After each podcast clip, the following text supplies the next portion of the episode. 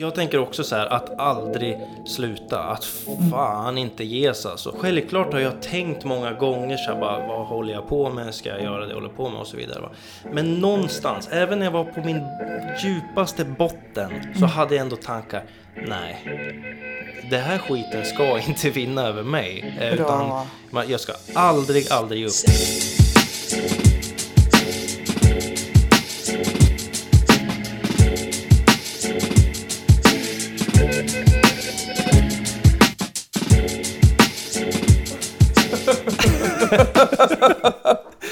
Är ju lite roligt för att eh, när jag gör massa sådana här grejer, som exempelvis skapar en podd eller vlogg eller vad det nu är, så brukar jag bara köra. Men idag har jag känt mig lite nervös faktiskt. Härligt, bara för att jag skulle vara med. Ja, för att du ska vara med och för att jag har gjort det så seriöst eh, på så många sätt. Men det ska väl vara så? Ja, men det, så ska det vara. Lite pirrigt. Det ska vara lite Då pirrigt. taggar man på lite extra. Ja, men så är det ju. Eh, nej, men hej Annette. Hej, nu, Jonas. nu sitter vi här. Ja. Eh, och eh, vi har känt varandra en stund, eh, men jag tycker vi har så bra snack och därför blev du min första gäst här också, men också på grund av vad du gör och vem du är.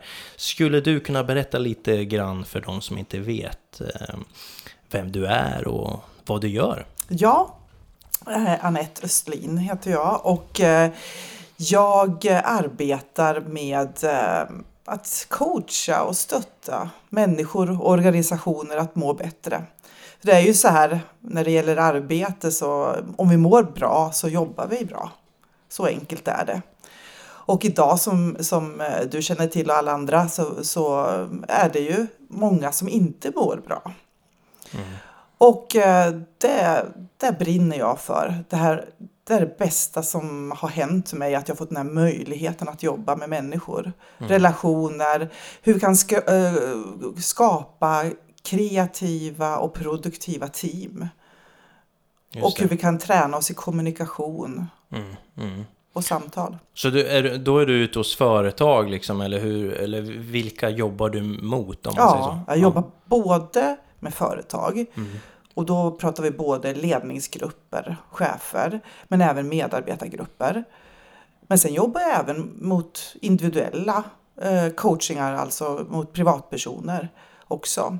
För egentligen så handlar det ju om samma sak. Det spelar ingen roll om, vi, om jag kanske känner mig stressad eller mår dåligt som privatperson eller om jag är på en arbetsplats och vi har ett team som inte fungerar. Så handlar det om samma verktyg och insikter och strategier. Så att jag jobbar både individuellt och i team coaching.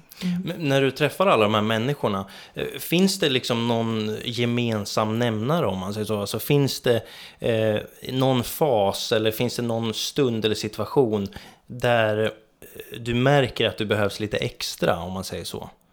Vad tänker du på då? Tänker du... Ja men eh, jag, jag tänker lite grann ehm, vart, vad är problemen och för vem är det? Om man tittar till exempel på en arbetsplats då. Eh, vad, vad går du in och fixar om man säger så? Jag fixar ju egentligen inget utan jag, jag, min, eh, mitt mål är ju att man ska komma till insikt och fixa själv. Eh, men vad jag kan säga är att, att eh, om vi pratar om arbetsplatser så är det ju många gånger som jag kommer kanske till en ledningsgrupp och, och där man pratar om att ja, vi har några medarbetare som mår dåligt och som känner stress. Eh, och, och ibland kan jag höra att det, man kanske lägger förklaringen till att man har det stressigt hemma eller man kanske har, går igenom en separation eller att man kanske är lite känslig helt enkelt. Ehm, och sen pratar jag med medarbetare så, så ligger förklaringen där oftast att jag har för mycket att göra. Jag har för hög arbetsbelastning eller min chef ser mig inte eller någonting. Att man har lite olika bilder av vad grundorsaken är. Men vad, det där tycker jag är intressant. Mm. Vad är då grundorsaken ofta? Det kanske inte finns någon generell sån. Men jag tänker så här. Kan man, kan man bränna ut sig av arbete om det är lite för mycket och på, och, och på fel sätt? Eller vad man ska säga, eller metoder som inte funkar för en själv. Om ens privatliv är väldigt bra. Mm. Det finns en faktor till. Det var jätte, Okej. jättebra att du kom in på det här för det tycker jag är spännande. Jag har faktiskt tagit fram en liten, vad ska vi kalla det för, en ekvation. Efter jag har själv suttit och funderat på det du, du frågar om, tänkte jag, vad är det det handlar om egentligen? Och jag, det jag kommer fram till i alla fall, det handlar om att, att om vi tar arbetssituation, alltså hög arbetsbelastning och hur det ser ut, eh, plus livssituation. Men sen är det en faktor till, plus självbild, självkänsla och egenvärde. Mm. Det är den som nyckeln som jag har kommit fram till är den viktigaste också. Mm. Så att eh, svaret på din fråga skulle ju vara då ja, att även om jag har det bra hemma, men jag har det jättetufft på jobbet har dessutom en låg självkänsla, ja då finns det en jättestor risk skulle jag vilja påstå. Mm. Eller jättestor, det finns en risk. Mm. Uh, jag tror att nyckeln ligger just i vårt självledarskap. Mm. Att stärka oss in, inifrån. Mm. Att uh, stärka mitt egenvärde och min självkänsla. Då, när vi gör det, då förhåller vi oss också annorlunda till saker och ting än om vi skulle ha en låg självkänsla. En arbetsbörda blir inte lika allvarlig om jag har en stark självkänsla. Mm. Utan då kan vi förhålla oss till den här högen. Ja, högen växer, men jag, kan, jag har bara den här tiden att göra det på. Sen får den ligga kvar. Alltså vi hittar ett förhållningssätt till saker och ting. För vi kan inte påverka allt i, vår, i våra liv.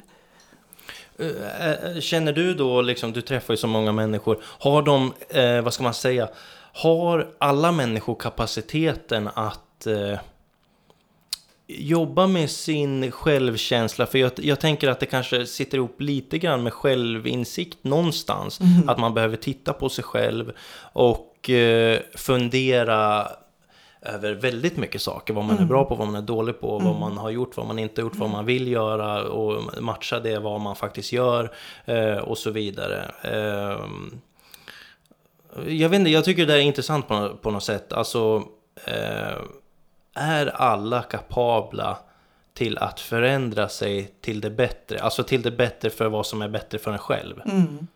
Ja, min, min tro på människan är ju att vi alla är kapabla till det. Och du säger det själv, den som jag ser är viktigt i det här och det är den här självinsikten.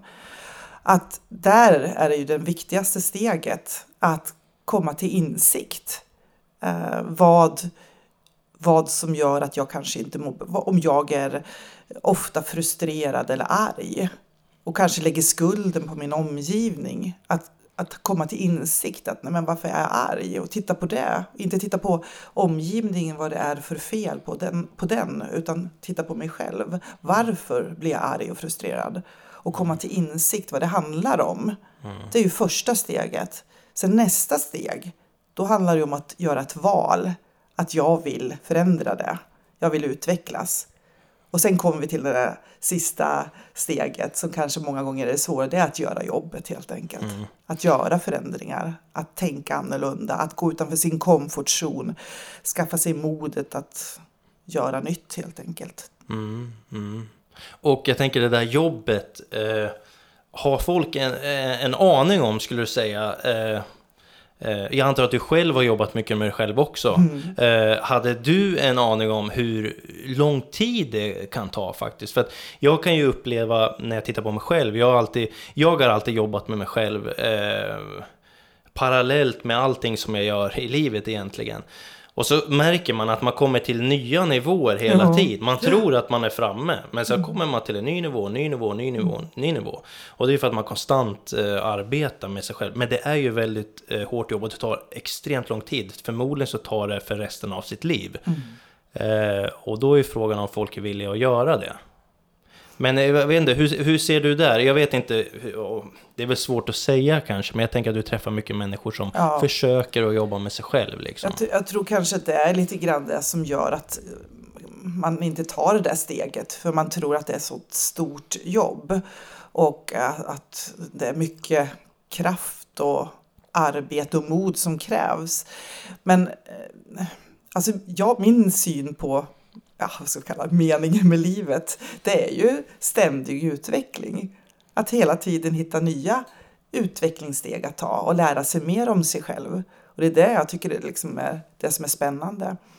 Um, och sen tror jag också att de här stegen um, behöver, ibland kanske inte behöver vara så mycket jobb.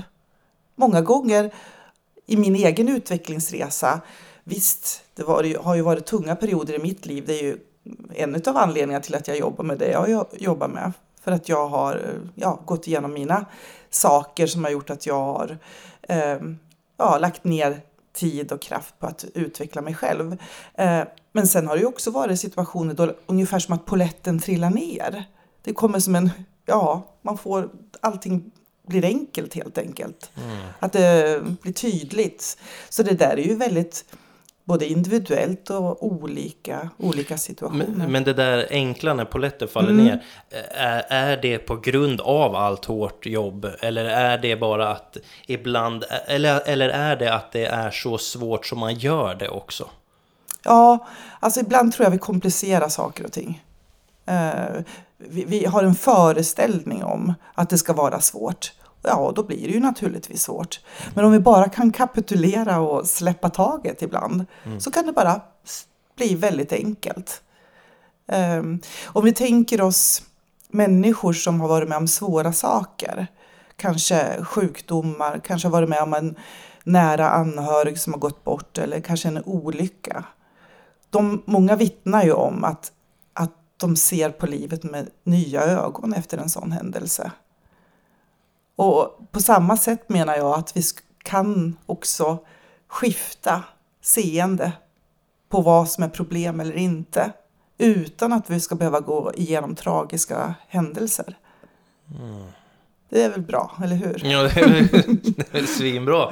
Om man, om man kan hitta sådana metoder. Men, men skulle du säga att sådana metoder är högst individuella? Eller liksom, finns det någon metod som funkar på fler om man säger så? Eller måste man hitta sina egna... Nycklar? Ja, ja jag tror det. Ja. Och det är ju det är väl där mitt jobb som coach ligger. Att kanske hjälpa till med de där nycklarna. Mm. Att vara väldigt lyhörd mot dem jag möter.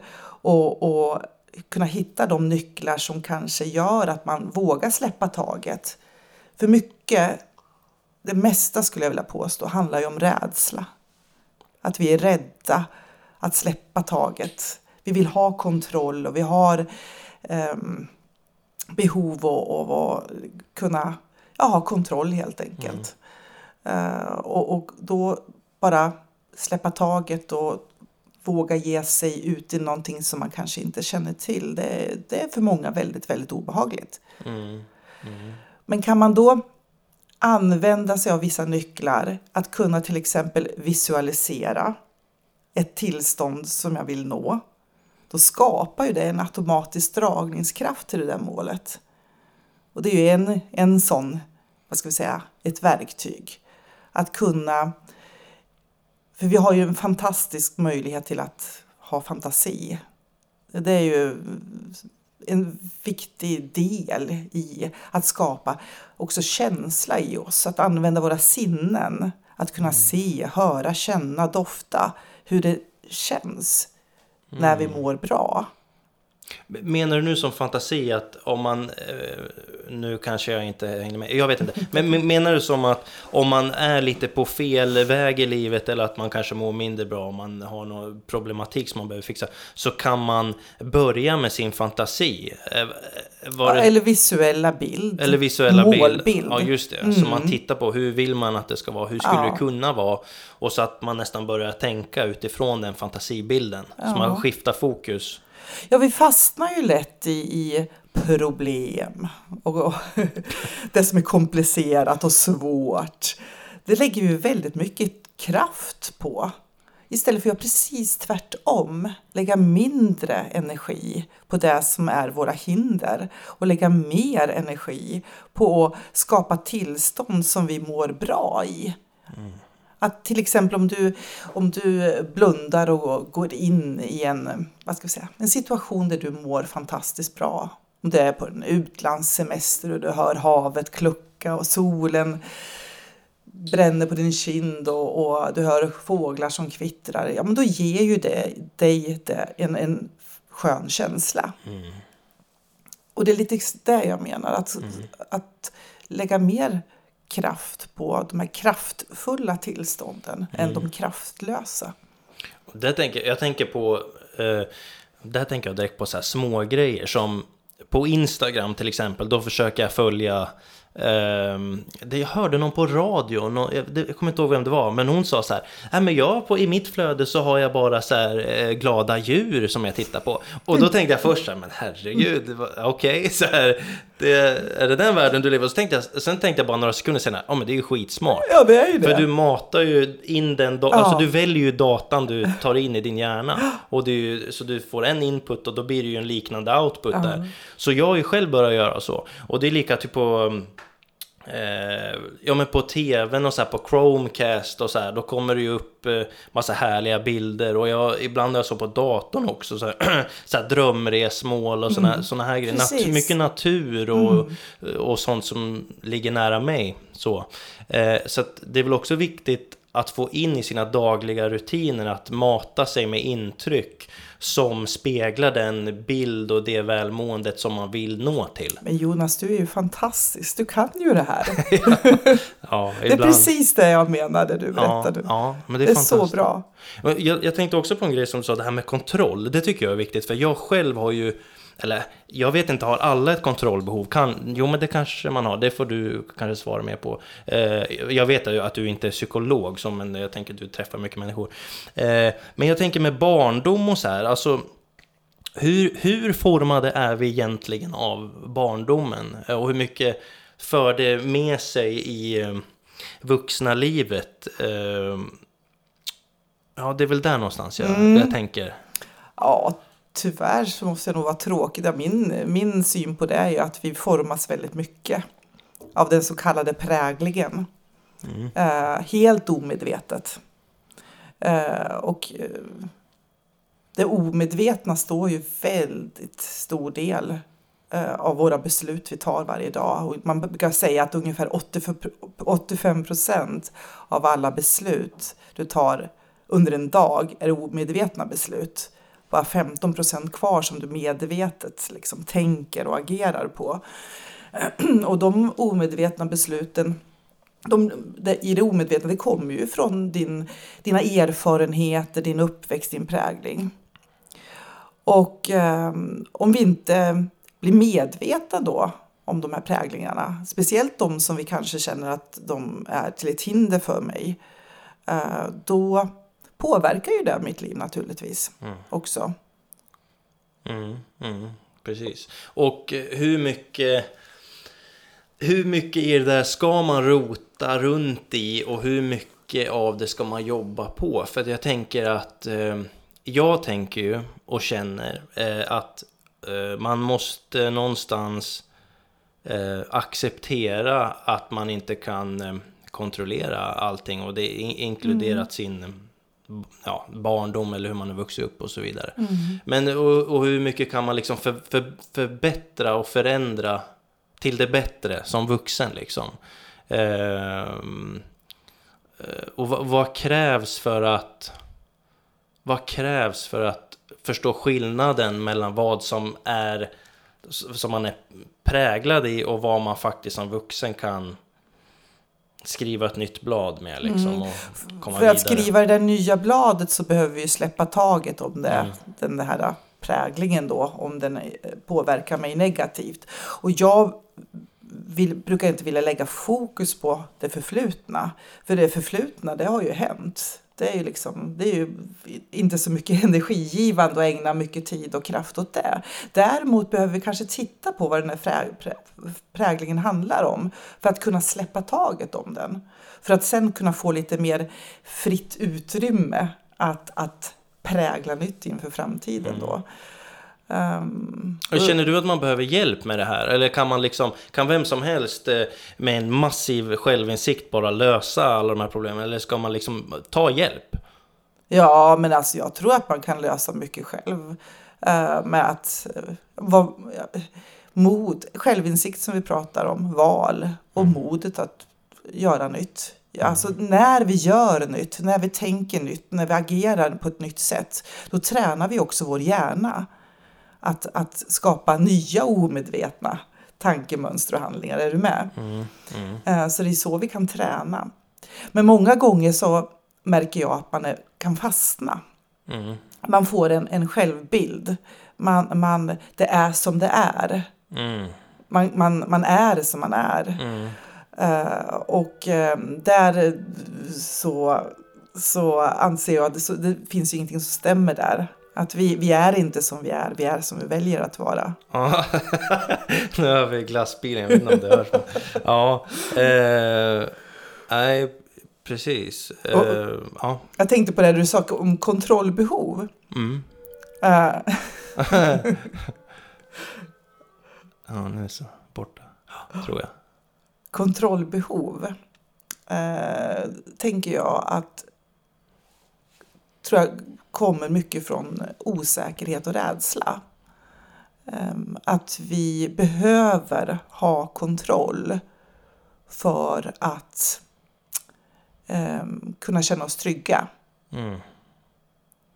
Ja, men så är det väl. Det är ett sätt att greppa sin livssituation på något sätt. Exakt. Ja. Och kan vi då träna att stärka vår egen självkänsla och egenvärde, den här inre konditionen som jag brukar säga.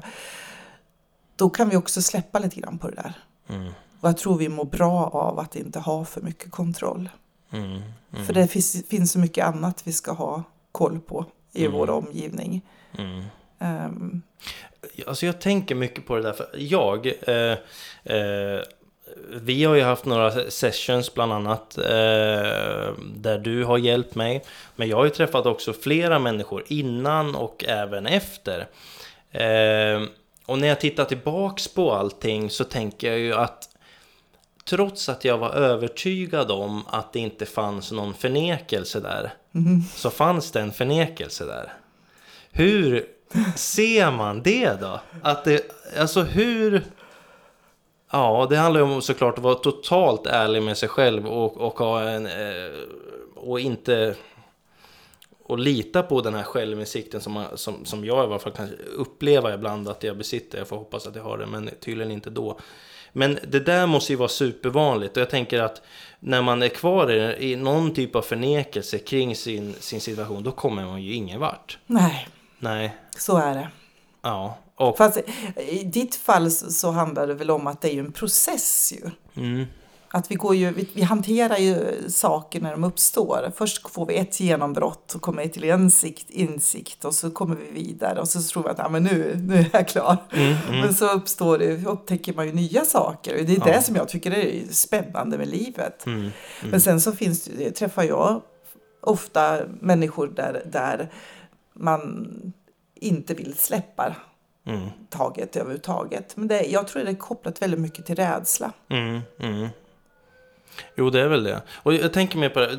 Personligt ledarskap, eh, Mm. det är ett ord du har använt för. Jag vet inte, använder du det fortfarande? Oh ja, Ja. oh ja. Eh, kan du berätta lite mer om vad det innebär praktiskt eller eh, praktiskt och emotionellt och Ja, det, vi, det jag sa, som jag sa tidigare, att, att ehm, självledarskap eller personligt ledarskap, ehm, det handlar ju om att ta, apropå kontroll, ta kontrollen över sig själv helt enkelt, att ta makten eh, över sig själv. Att det är jag som väljer, det är jag som bestämmer hur jag ska må, det är inte andra som får mig att må dåligt. Det är inte eh, arbetsbördan egentligen som gör, gör mig stressad, det är jag som det är jag som väljer att känna stress i så fall. För apropå stress, stress är ju en upplevelse. Det där är en jättebra lösning på ja, utbrändhet, tänker jag. Ja, För att jag tror att människor som hamnar i det, de eh, är nog, känner sig nog som en bricka i spelet och hänger på lite grann bara. ja men det, visst är det så. Och det här är, får man ju vara väldigt försiktig att säga också. För det är ganska fräckt och, och, och kan vara väldigt provocerande att säga till någon som mår väldigt dåligt att eh, det här är ens, personens eget ansvar. Hur man upplever stress. Eller att, att man upplever stress. Så det, det, det, man måste komma till seendet av vad det handlar om. Eh, Jag upplever stress ofta. Eh, Och det, men jag, jag kan också se vad det är som stressar mig då. Ehm, och så vad personligt ledarskap handlar om det är ju att kunna lyssna på sig själv.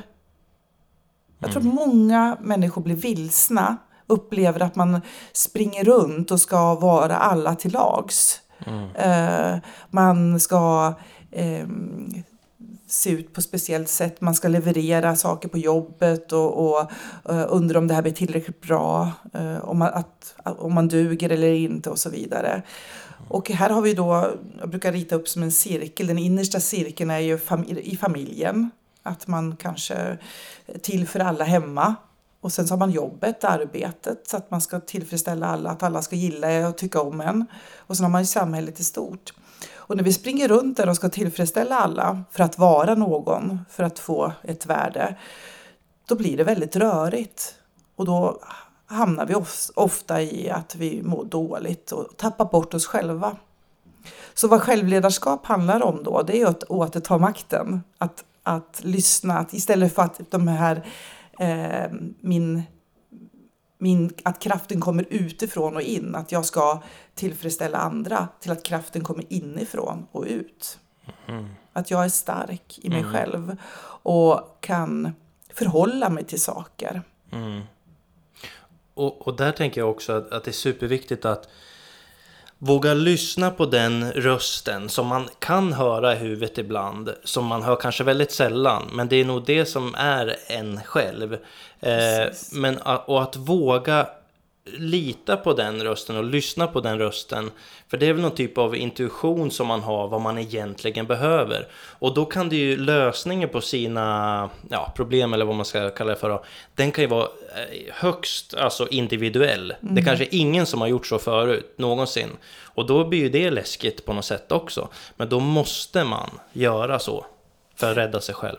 Det, från sig själv. Det du säger nu är jättebra Jonas. För att, det, jag brukar ofta säga att, att gå från huvudet ner till kroppen. För den där rösten du säger, det är ju vad det är ju ditt genuina jag. Det är ju vad du känner. Just att eh, gå från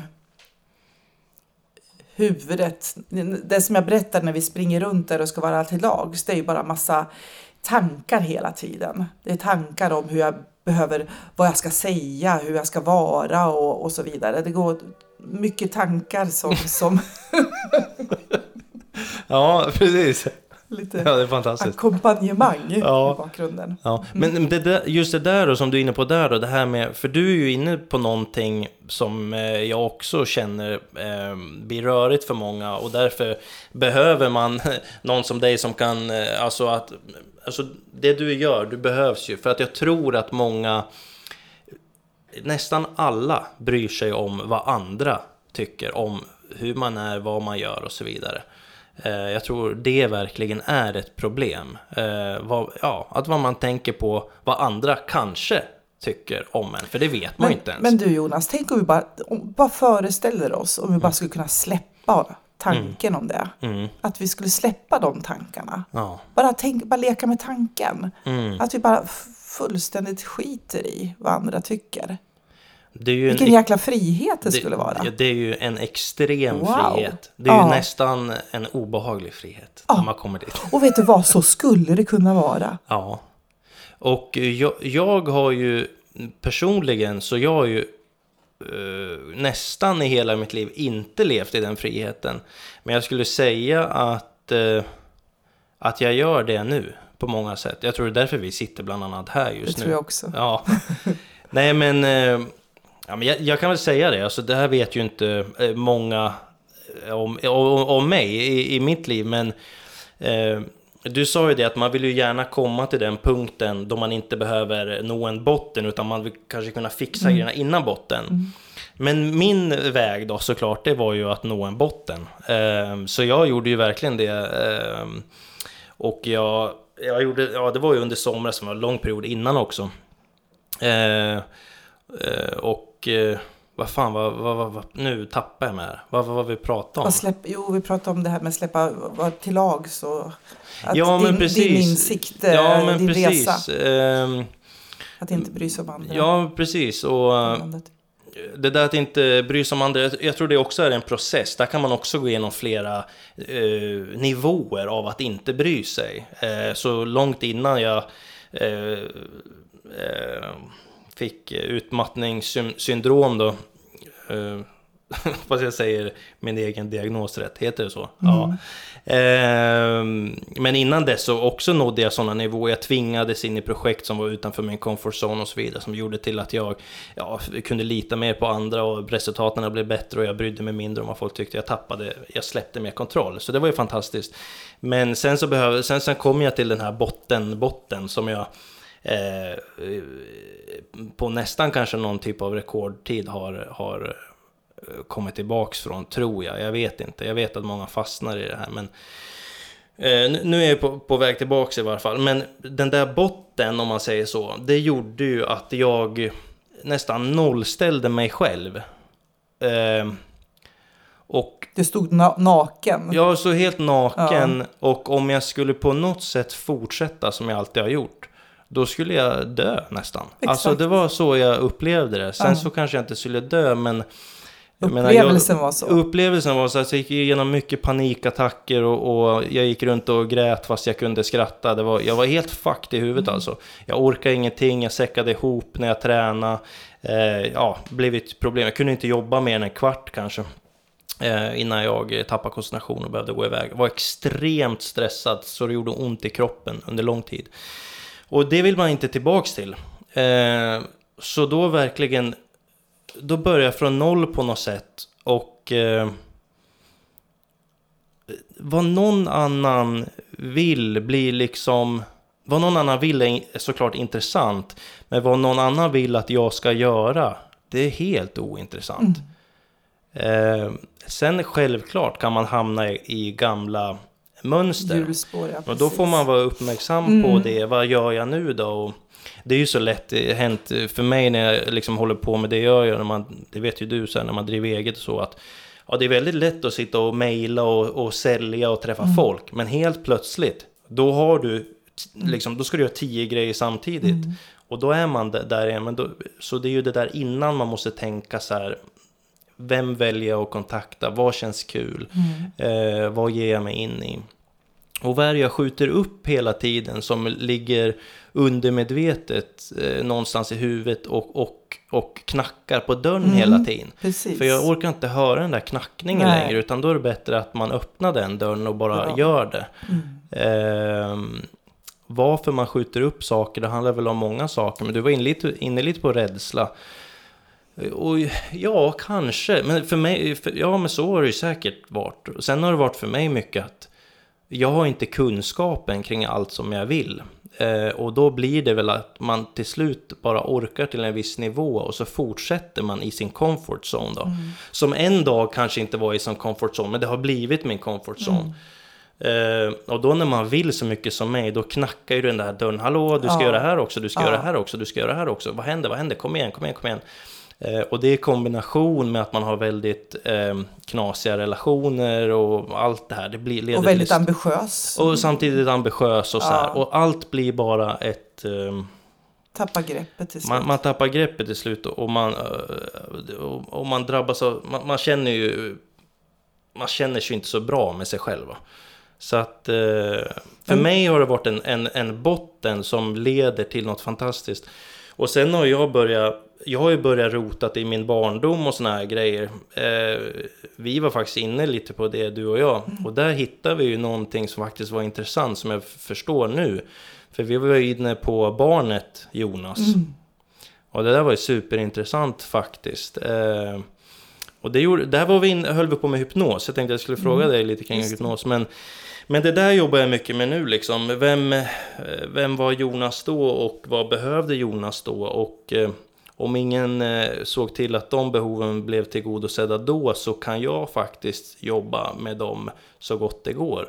Eh, nu, idag. För det är jag, jättebra. Ja, och jag tänker att tiden inte är linjär, för det är något vi har mm, hittat på själva. Precis. Så det som var förflutet, det är egentligen nu också. Ja, det är så bra Jonas. Så jag kan ju jobba med det nu och ja. fixa det nu. Eh, utan att lägga skam hos andra också. Det är viktigt. Exakt, för man ska leva med vad man säger och sina beslut. Ja. Så det där, när jag började jobba med det där samtidigt, alltså det har ju förändrat, för mig, det har varit min väg. Och det kanske inte är någon annans väg, men för mig har det varit så. Och då är det ju jättehårt och svårt jobb. Men Alltså jag känner idag, jag, alltså jag känner en tacksamhet inför att jag finns idag. Och att du har gått igenom det du har ju gått igenom också. Precis. Och jag trodde inte, jag tänkte länge, jag ser mycket så här på internet och jag följer såna entreprenörer från runt om i världen och de pratar om tacksamhet. Och Mycket av det de säger passar in så här, men just det här med tacksamhet, jag tänkte bara hur fan, hur fan, alltså visst, jag är väl, jag är väl tacksam på något sätt. Jag har ju lärt mig att vara tacksam och sånt där, men är jag egentligen, vad är jag tacksam för? Så här, för jag har alltid tänkt förut, ja men varför ska jag vara tacksam för det där när de gjorde så där eller den sa det där? Jag har inte riktigt förstått det. Men det handlar inte om det, det handlar om så mycket mer än mig. Alltså jag har sån extremt tur att jag ens lever. Att jag ens får existera. Ehm, Att du får vara du. och att jag får vara jag. Och att det finns egentligen ingen annan än mig som säger vem jag är. Sen kanske det faktiskt finns det. Men det är liksom så att de är inne i sitt kaos. Och då får de vara det. Och det är deras val. Och du har... det är deras val och de... Tiden löser det för dem. Ja. Och om det inte gör det så är det inte mitt problem utan deras. Alltså jag blir, jag blir alldeles rörd när, hur, du, hur du beskriver din resa, hur du beskriver hur du har upplevt det. För du, du sätter orden på det så bra tycker jag, det jag också försöker beskriva. Men jag tycker det, ja, jag blir väldigt rörd och jag är också väldigt rörd över din, alltså apropå din resa, som det, det du själv säger, att, att du har gjort den väldigt snabbt. Ner, du fick en smäll, och, och, men ändå att du verkligen ehm, tog det upp så snabbt. Men det tror jag handlar om att du var ju redan, du, du har ju en stor mognad i att vilja jobba med de här frågorna och nyfikenhet. Så jag tror att det är din styrka att, att eh, det här har gått så fort då, den här processen. Det- Och den är ju inte klar, det är ju inte för mig heller. Det är ju för all, det ska ju, utveckling fortsätter ju. Mm. Jo, så är det. det. Det har jag ju förstått också. Att hela den här grejen att jobba med sig själv och ta hand om sig själv, den är ju såklart livslång. Eh, och det är ju inget konstigt, så är det ju egentligen för alla. Det är väl bara att jag inte har riktigt gjort så förut, utan jag har bara sprungit framåt. Och sen är det någonting därefter som säger, Ja. hallå, jag då? Ja. Men det har man ju förnekat in i det Ja, sista. det är så vi det gör. sista, sista. Det är så vi gör. Istället för gör. bara stanna upp och, och släppa motståndet. Och oftast Mm. kanske man upptäcker att det inte finns någonting där. Mm, Är du med? Mm. Vad jag menar då med Mm. det här med att släppa taget eller våga fejsa, möta. mm, Kanske inte är så farligt. nej. Och bara precis. stanna kvar i det där och se vad som händer. Mm. Och det du sa, det här med lilla Jonas eller barnet, det tycker jag är så bra. Det här du sa att det- tid inte är linjärt. Utan har vi, går vi runt kanske med någon smärta eller sorg som har med vår prägling att göra. Ja, men vi kan ju ta hand om det där lilla barnet idag istället. Mm, precis. Och ge det, det du behöver idag. Mm. Och det, det funkar. Ja, men det gör det. Ja, Och eh, det är väl så man, det är väl så man läker precis. när man jobbar med det där. Men man måste ju göra det också. Mm. Och för mig var det ju att det var ju inte en, det var ju inte en, det var ju inte ett typiskt sätt för mig att tänka. Men den här botten som vi kallar det för, den gjorde ju till att jag förstod att, ja, men, eh, jag skulle säga mer att jag var inte intresserad av att tänka på det gamla sättet heller, eller att lösa situationer på gamla sätt och så vidare. Utan jag kände att nu behöver jag göra allting på ett annat sätt. Mm. Och det var nog det också, att ta det beslutet att göra så som gjorde att det slut funkar. Mm. Men eh, det, det, det har ju varit... eh, Ja, det har varit, det har ju varit en jävla resa. Men det ska vi inte Men prata så mycket om. tänkte- det, det kan jag prata någon annan gång. Jo, jag tycker det är jätte, jag tycker det är viktigt. Jag tycker det är viktigt. Jag tycker dels är modet av, av det att du delar, så tycker jag det är jätteviktigt. För jag tror många känner igen sig i det du beskriver. Mm. Och jag tror det är viktigt. Ehm, och um, det vi pratade om, du- vet med, med den här poletten som, som trillar ner. Mm. Ehm, att jag brukar säga det till människor som kanske kommer och har gått igenom svåra situationer, en utbrändhet eller annan kris. Att det här kommer säkert kunna, det här kommer att bli din största styrka och resurs i framtiden. Mm. Om vi förvaltar de här motgångarna eller de här kriserna vi går igenom, om vi kan förvalta dem genom att, att titta på det och ta hand om oss och ändra strategier och tankemönster, eh, så kan det vara det bästa som har hänt. Mm. Precis. Men, men, men det, sen, sen, kan man ju också välja att, att vara ett offer i det som händer också. Ja, och det är väldigt lätt att välja det. Det är, ja, väldigt, alltså, det är ju en hårfin balans mm, där egentligen. Mm. Eh, för att eh, det är ju mycket jobbigare och svårare att eh, inte vara, eh, mm. välja att vara ett offer mm. egentligen. Sen det där med offer tycker jag eh, också finns något viktigt att prata om. För att eh, det, det, är faktiskt så att när man pratar om det, då, då, har jag känt nästan så här, ja men offer ska man inte vara. Alltså det är något dåligt att vara. Men sen finns det ju faktiskt, alltså ordet offer finns ju av också en anledning tänker jag. Att om man faktiskt har varit ett offer under vissa omständigheter, då ska man inte sopa under mattan av någon stolthet för man kopplar det till svaghet. Utan tvärtom, man ska mm. eh, adressera eh, det och, och kanske faktiskt förstå liksom att ja, men jag har faktiskt varit ett offer mm. här. Men, men det var då, och hur hanterar jag och bearbetar det nu för att komma vidare i mitt liv? Mm. För, för där har väl Ja, där har väl varit lite rörigt för mig hur jag ska förhålla mig ens till det ordet eh, också. För det finns ju olika perspektiv på, på det hela. Eh, förstår du lite hur jag menar? Ja, jag, alltså jag är, inget, jag, jag är ju inget offer i, i någonting så här i mitt men liv. Omedvetet men har, gått, har, du gått och tänkt att du har... Nej men jag, jag, jag har gått igenom saker där jag ja. faktiskt har varit ett offer. Mm. Och, och eh, om jag går runt och tänker att jag inte har varit ett offer, ja. då kan jag ju inte jobba med den Nej, problematiken. Nu är jag med. Och det tror jag mm. må, många kan också hamna i. Alltså, det är ju helt okej okay att ha att vara ett offer eller ha varit ett offer. Men man, vi, vi måste gå vidare. Absolut. Vi måste gå vidare från det. När vi pratar om offer, kanske ett dumt uttryck egentligen, men det handlar ju om olika typer av offer. Det, ja, det dels har att, att kunna eh, hantera en eh, upplevelse där man har varit utsatt. Alltså där man har faktiskt varit i en situation som man inte har kunnat påverka. Eh, ja, det kan ju vara allt att vara uppväxt i en familj med ja, föräldrar som misshandlar en eller någonting sånt.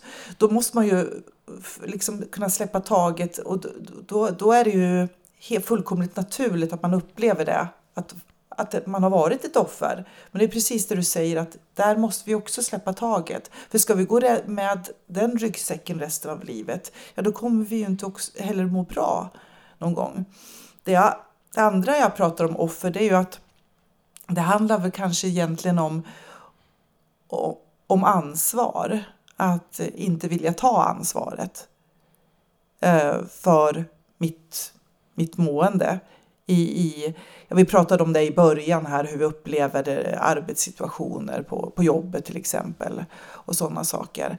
Att vi kanske hamnar i situationer där vi lägger mycket ansvar på andra. Eller ja, för, alltså, det funkar inte eller en dålig chef eller så. Och så kan det ju vara. Det kan vara omständigheter, förutsättningar som inte är gynnsamma.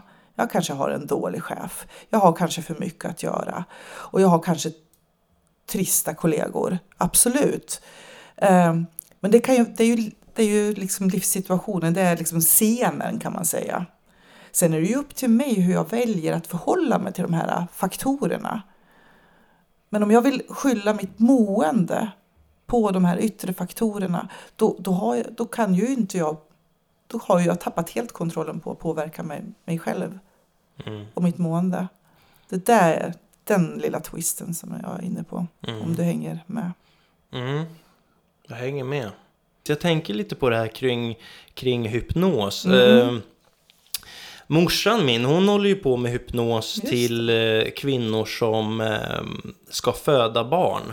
Så via hypnos, eller via, vad säger man? Men med hjälp, hjälp av mm. hypnos så eh, lindrar det smärtan vid födsel. Så mm. det är en förberedelse med hypnos inför födsel mm.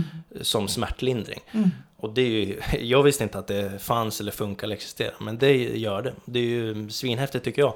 Eh, det är lite annat eh, mot vad du gör, men det finns säkert såklart likheter eftersom det är hypnos. Kan du berätta lite Absolut. sådär vad du, vad du gör och vad du Nej men alltså jag använder ju också hypnos som smärtlindring om man till exempel har eh, vad ska vi säga, kronisk huvudvärk eller sådana saker.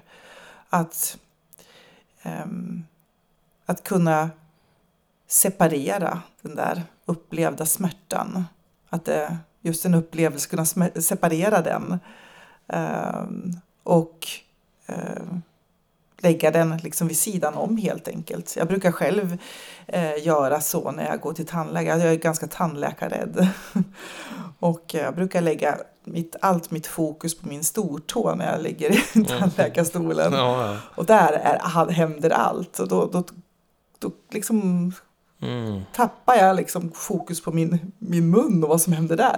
Men vad då har du tränat fram det, det tankesättet genom eh, hypnos Nej, menar det du? behövs inte någon hypnos. Vad alltså, är hypnos? Ja, men hypnos jag, jag tror så här att hypnos, att det känns så läskigt och konstigt mm. och sådär. Det, är ju, det är ju, har ju bara blivit så.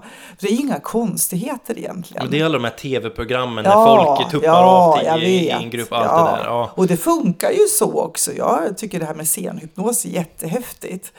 Uh, och, och det, det det är väl att vi vågar kapitulera i det här medvetande. I, med, I vårt medvetande har vi ju allting, eh, vad ska vi säga, där har vi vår struktur och kronologisk ordning och fakta och så vidare. Det, men i, i vårt omedvetna där är det, liksom, det är ju helt annat. Det är ju visuella bilder, känslor och metaforer och så vidare. Det är ju som att vi skulle kunna säga att vi pratar olika språk, medvetna och det omedvetna. Eh, och så i det medvetna så kan vi tycka, när vi tittar kanske på hypnos, då, att det ser ju märkligt ut. Men om vi kan bara knäppa på pausknappen där ett, ett tag och bara låta det här omedvetna få vara. Liksom. Att vi kan få gå in i eh, känsla, visuella bilder och föreställa oss att vi ja, är på en plats i en miljö. Mm. För det, för, vi, ja, nej, förlåt. Mm, nej, det, inget mer än så. Och, och det, alltså hypnos är ju... Alltså själva effekten som vi pratar om det här när jag berättar till exempel hur jag gör när jag går till tandläkaren. Då, då går ju inte jag in i något form av ah, litet avslappnat tillstånd ska man väl säga, men jag går ju inte in i någon hypnos där utan det är ju bara det att jag slappnar av och så, så lägger jag bara mitt fokus där. Det är ju ren teknik och det är ju lite grann samma sak eh, som man gör under hypnos. Man kan säga att meditation och hypnos, alltså det, handlar om, det är ju samma tillstånd. Men att vi använder den här djupa avslappningen då i hypnosen till att skapa de här visuella bilderna, de här tillstånden härliga känslan. Om vi vill visualisera när jag står och är framgångsrik föreläsare på en stor scen med jättestor publik så kan jag gå in i det och bara känna mig kraftfull och fantastisk. Så kan jag ha det med mig sen och vara kraftfull och fantastisk. Mm, mm. Ja, det är, det är otroligt. Nej, det var lite det jag tänkte på med vad, vad gör man, vad är man? För jag har ju varit i några sessions och det var ju en, egentligen det man gör. Sen kanske du gör olika beroende på vad du nu... Vad man kommer för. Ja, men precis. Men det var ju extrem avkoppling mm. egentligen. Mm. Alltså man, mm. man satte sig ner och, och, och, och, fokuserade på vissa saker och blev väldigt tung i kroppen. Mm. Och kunde, om det handlar, det, det egentligen är ju någon form av koncentration fast man får ja. mer koncentration genom att vara totalt avkopplad. Ja, och att man kan just visualisera sig eh, ja. Eh, vart man nu vill resa i huvudet. Mm. Det, där, det är skithäftigt. Uh, jag ja, hoppas att det där får växa för att ja, det där är extremt bra att jobba med. Bra verktyg. Jag kämpar ju för det. Kanske inte just och då kanske jag inte använder ordet hypnos då, men jag jobbar med mental träning. Mm. Att få in till exempel att jobba med det i skolan, på arbetsplatser, att hitta utrymme då vi kan komma ner i djup avslappning för att eh, få eh, stärka vår alltså återhämtningsförmåga och så vidare. Mm. Och eh, all form av avslappning då vi kan få släppa taget om det medvetna, släppa tankarna, låta hjärnan få vila lite grann för den är överlastad nu i vårt samhälle idag med alla intryck. Mm. Eh, så behöver vi hitta former för att, att eh, lasta av den. Mm. Jag såg på din hemsida att det stod att man, man tänkte 65 000 tankar om dagen. Mm, ja, Ja, det- men eh, kanske typ så. typ. Ja, Ja, ja. Så det, det är klart, det behövs ju. Och få någon typ av ordning i, i huvudet när man har intryck. Ja, vad är det man ser om dagen? Eh, eh, vad är det, 30 000? Ja, jag har hört talas om det, eh, Vad är det, reklam eller intryck eller vad det nu är? Alltså, huvudet är ju inte gjort Ja, för det här. nej. Vi har ju inte utvecklats tillräckligt mycket för att kunna hantera Nej. allt det här. Så då behövs ju sådana här verktyg till Exakt. alla. För jag tror det blir, kan bli jobbigt för många och när man inte vet vad man ska göra av informationen. Exakt, och det är det som är vår utmaning idag. Mm. För det är precis som du är inne på, vår hjärna har inte nämnvärt utvecklats sedan stenålderstiden. Alltså i, funktionsmässigt så. Mm. Eh, och, och, och, men, men vi lever ju i en helt annan värld idag när vi får överlastad med intryck och information. Ehm, det är inte ett dugg konstigt att vi är stressade. Ehm, och har vi då, det är därför jag, det här vi har pratat om, det här med att stärka självkänsla och så det som jag anser är så viktigt. För att då kan vi lasta av lite grann av de där tankarna.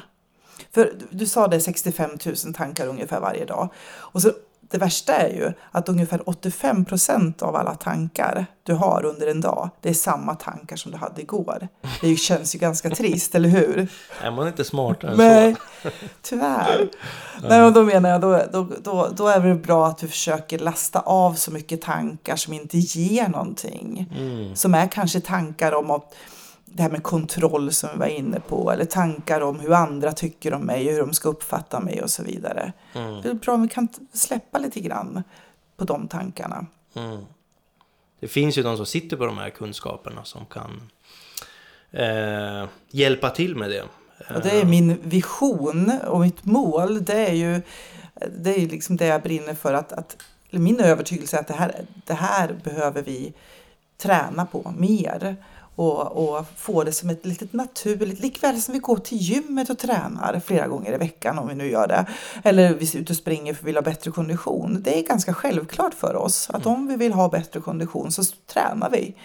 Men just när det kommer till den här biten så det är ju samma sak det handlar om. Vill vi må bättre? Vill jag känna mindre stress? Vill jag vara mindre frustrerad? Ja, men då behöver vi ju träna också i det. Mm. Ja, så är det. Det är hårt jobb. Ja, träna. Det är en investering på 15 minuter om dagen, Mm. Jonas. Jag tycker Men man ska få in är det i ganska- sin rutin. Jag Ja, tror det är det det, som är lite det bökigt. Ja. Eh, Det är väl lika med gym och vad som helst egentligen, Ja, som du sa. ja. Där.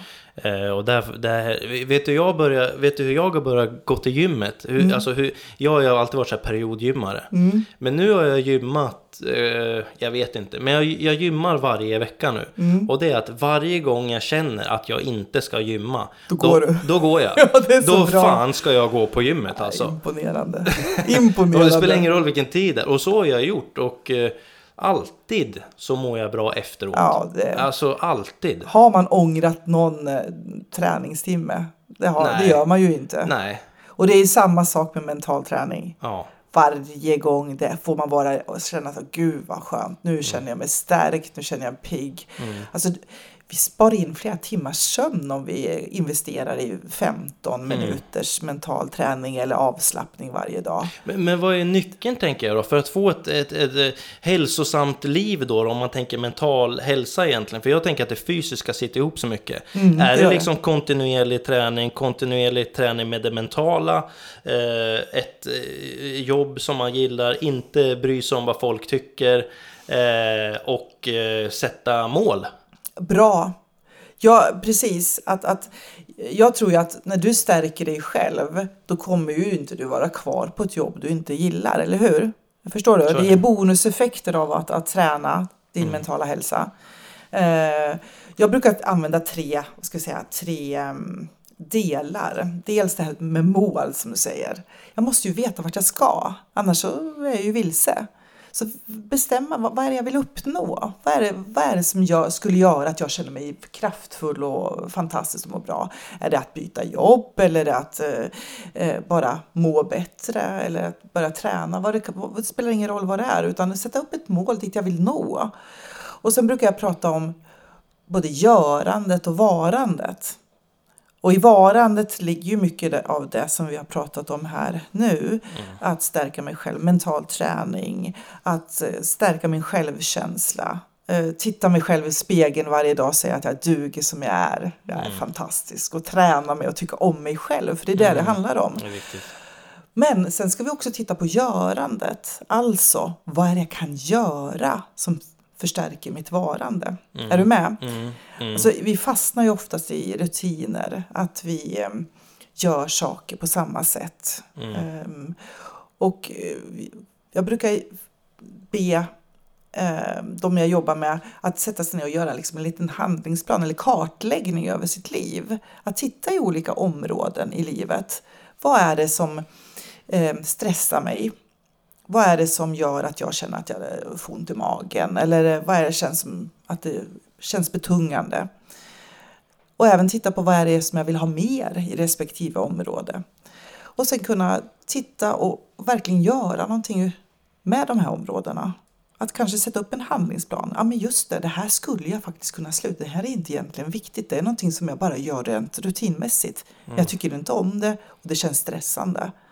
Eh, kanske inte viktigt längre. Eller någon annan kan göra det. Mm. Eller eh, ja, jag kan köpa en tjänst så att någon gör det åt mig. Ehm, så att verkligen hitta en handlingsplan i görandet också. För när vi både jobbar med görandet och varandet då får vi den här resan lite snabbare. Mm. Då får vi snabbare effekt. Mm.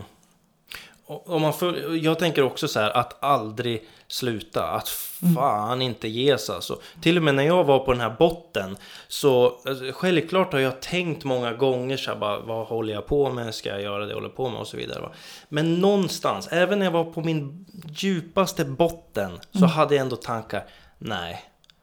Det här skiten ska inte vinna över mig. eh, Utan jag ska aldrig, aldrig ge upp. Däremot så kanske man behöver förändra saker på vägen och hur man gör. Men det är inte att ge upp tänker jag, utan det är ju egentligen tvärtom. Att hitta lösningar.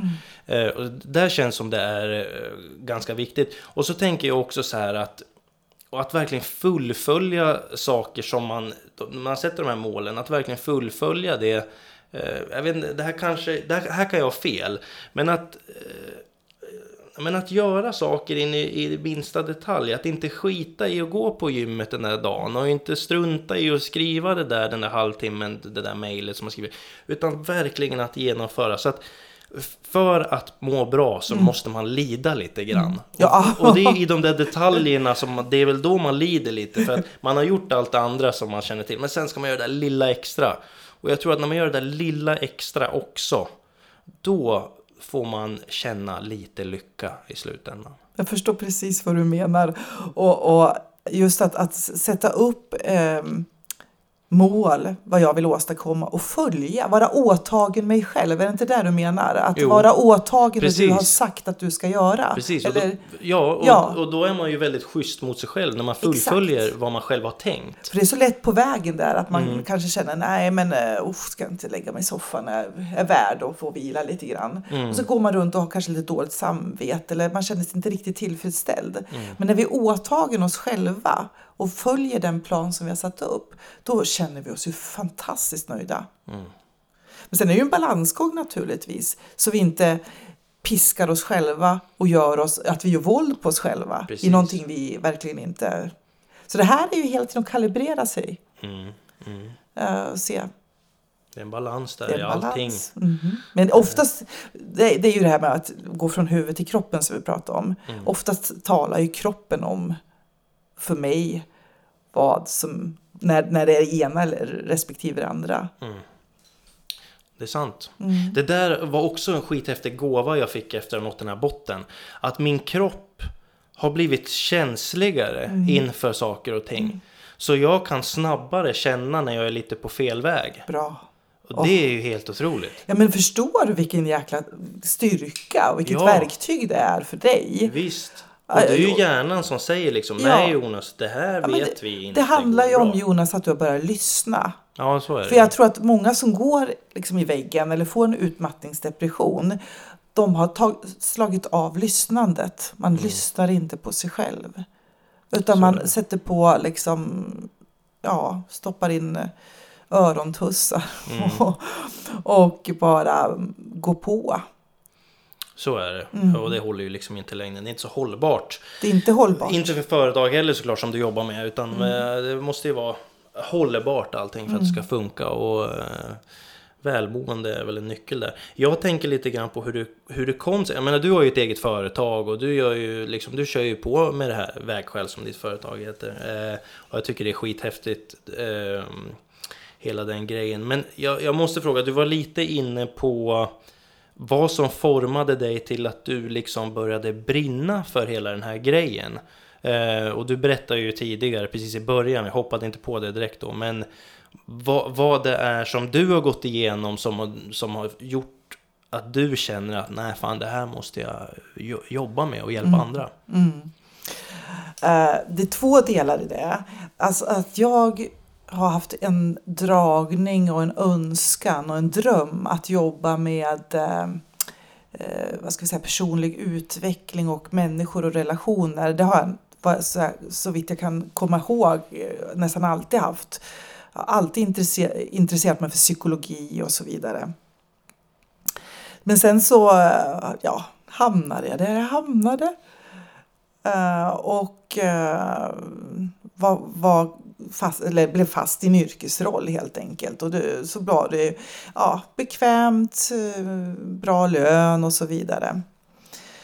Eh, men sen är det ju det där som vi, vi pratade om när man går igenom vissa livserfarenheter. För mig så handlar min stora, liksom, min största kris när jag gick igenom en skilsmässa, det har ju varit min största styrka och gåva idag. Jag lärde mig ju jättemycket av det. Eh, och eh, sen även när- jag eh, då fick sluta mitt jobb och stod där och trodde att jag var oumbärlig. Och så, så insåg jag, men vad ska jag göra nu?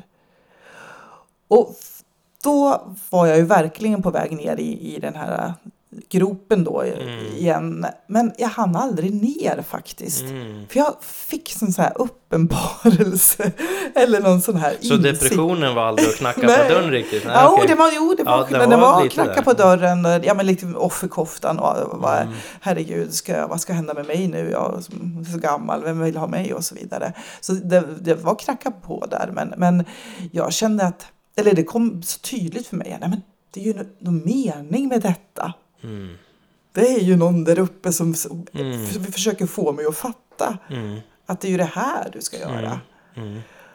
Jag hoppa, kände du att det, att det fanns någonting större än dig där, som att det fanns en plan på något sätt? Ja, ja, ja, då när det Ja. Mm. här kom, precis, då var det ungefär som att allting var meningen att det skulle vara så. Mm. Ja, Det här, jag också- Att jag var så korkad att jag inte hade förstått det tidigare så någon var tvungen att designa mitt liv så att jag skulle förstå. Mm, Är du mm. med? Ja, jag är helt med dig. Eh, Och då, ja. och, och då, apropå det här med att vi skapar hinder och så. Eh, om man ska försöka ha någon realistisk syn på det hela så jag var då ensamstående, hade hus, jag hade två barn. Att jag hade ju ingen tidigare jobbat med det här tidigare utan jag hade ett helt annat, en helt annan yrkesroll. Och då började jag starta ett eget företag inom den här branschen som är lite kanske klurig att komma in i då till att börja med.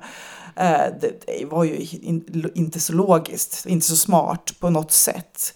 Men för mig där och då så var det så självklart. Och jag är så tacksam för det idag. För hade jag inte haft den här självklara vad ska vi säga, insikten och upplysningen och vad vi kan kalla det för. Då hade jag ju aldrig orkat. Mm. Det hade jag inte gjort. Nej, det det en, var- drivkraft, en drivkraft. Det var en jättestor drivkraft och jag är fortfarande tacksam. Vi pratade tacksamhet förut. Tacksam varje morgon jag vaknar och känner den här glöden, att jag får, tacksamheten att få jobba med, med det jag gör. Det är ju så jävla häftigt när man känner så. Ja, det är helt sjukt. Att man når, att alltså. Du verkar hitta det, det som en utgångspunkt. Medan jag mer har fått, det har varit en resa dit. Ja. Men när man är där oavsett vart det är så Ja. är det ju Ja, sån det är eh, fantastiskt. gåva. En gåva, Ja, det verkligen. är det verkligen.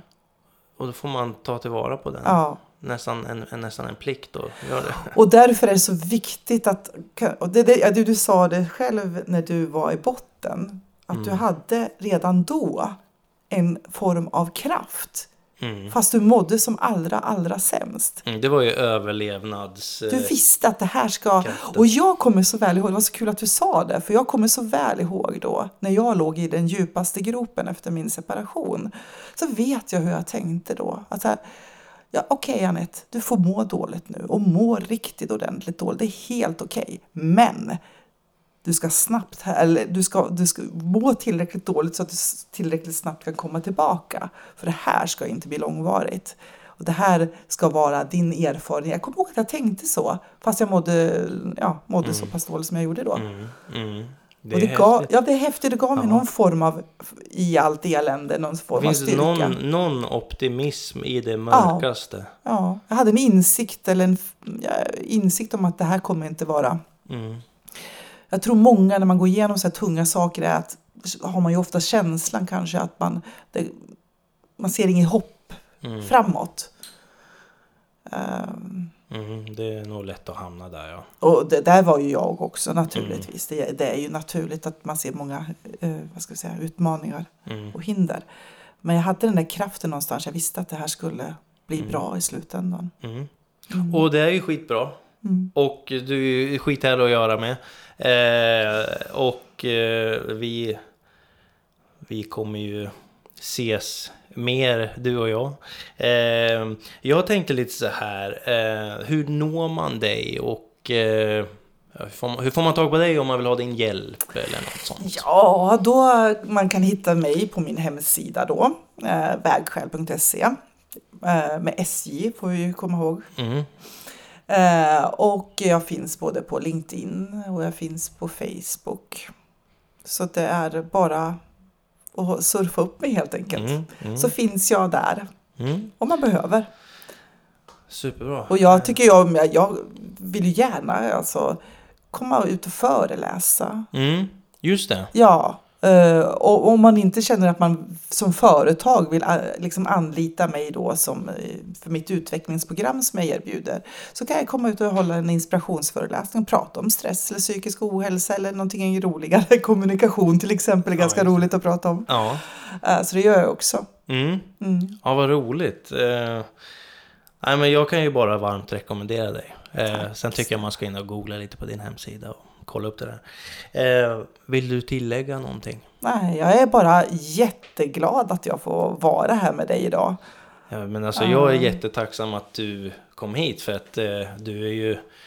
Eh, du, du är ju med i starten här lite Mm. grann på, i den här nya studion. Och Ärad. det här. Ja, ja, visst. Eh, nej, men det är ju en jätte... Ja, det blir ju en hjälp eh, för mig också. Mm. Så... Nej men svinkul att du kom. Jag har ingen aning om hur man avslutar en podd alltså. Jag vet inte. Hur gör man då? Jag men, tror inte man gör det, man Nej. bara... Det kommer någon liten jingel här. Ja, det kommer en jingel sen. Ja, på något magiskt sätt.